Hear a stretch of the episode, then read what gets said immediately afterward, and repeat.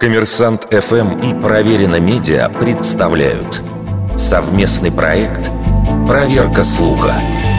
Правда ли, что коровы убивают больше людей, чем акулы? Согласно данным Флоридского музея естественной истории, который собирает статистику о нападениях акул на человека, в 2022 году в мире зафиксировано всего 9 случаев гибели от укусов этого хищника. За предыдущее десятилетие число летальных нападений акул на человека варьировалось от 2 до 10 в год. По инцидентам с коровами глобальных данных не существует. Но о том, как часто они происходят, можно судить по сообщениям СМИ – Например, в 2020 году в Великобритании произошло сразу несколько смертельных случаев. Газета «Гардиан» со ссылкой на Управление по охране труда сообщала, что за 20 лет с 2000 года только в Великобритании коровы убили 98 человек.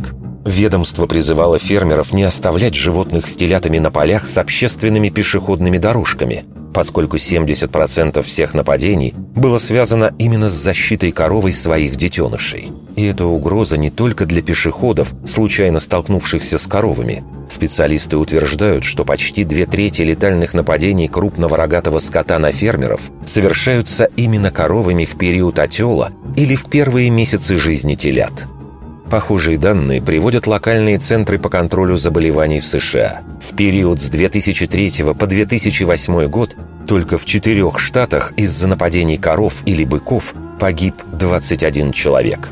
Несмотря на то, что эта статистика довольно фрагментарна, можно предположить, что по всему миру таких случаев должно быть в десятки раз больше, и они, скорее всего, могут исчисляться сотнями.